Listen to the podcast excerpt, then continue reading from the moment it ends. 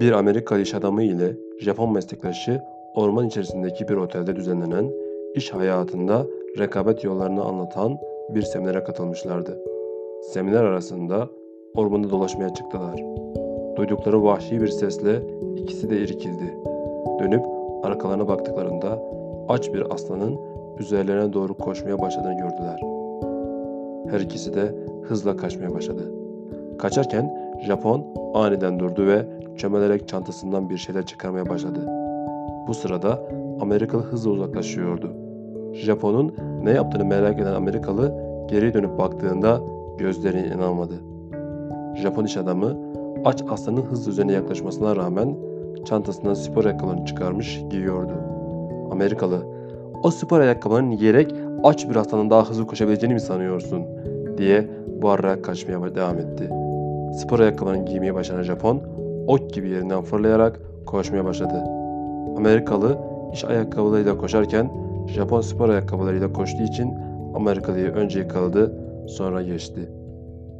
Amerikalının gerilerde kaldığını ve aslanın yem olmak üzere olduğunu gören Japon, Amerika'ya dönüp cevabını verdi. Evet, ben bu spor ayakkabılarımla aç bir aslandan daha hızlı koşamayabilirim ama senden daha hızlı koşarım. Sizce bu hikayeden çıkarılacak dersler neler olabilir? Bu öykümüzün bize mesajı nedir? Ders 1. Asla bir Japonun yoldaşına güvenerek tehlikeli ormanlarda dolaşmaya çıkma. Ders 2. Başkalarından farklı sonuçlar almak istiyorsak onlardan farklı şeyler yapmalıyız. Önde olmak için önce bizi öne geçirecek farklara sahip olmamız gerekir. Yıllar önce bir seminerime katılan ve üniversite adayı olduğunu söyleyen bir genç şöyle demişti. Bütün arkadaşlarım tarih, Türkçe, matematik çalışırken ben burada öğrenmeyi öğrenme seminerinde katılmam ne kadar doğru. Ona yukarıdaki hikaye anlattıktan sonra sen doğru olanı yapıyorsun. Rakiplerin tarih, Türkçe, matematik çalışırken sen öğrenmeyi öğreniyorsun. Bir fark yaratıyorsun. Bir avantaj geliştiriyorsun.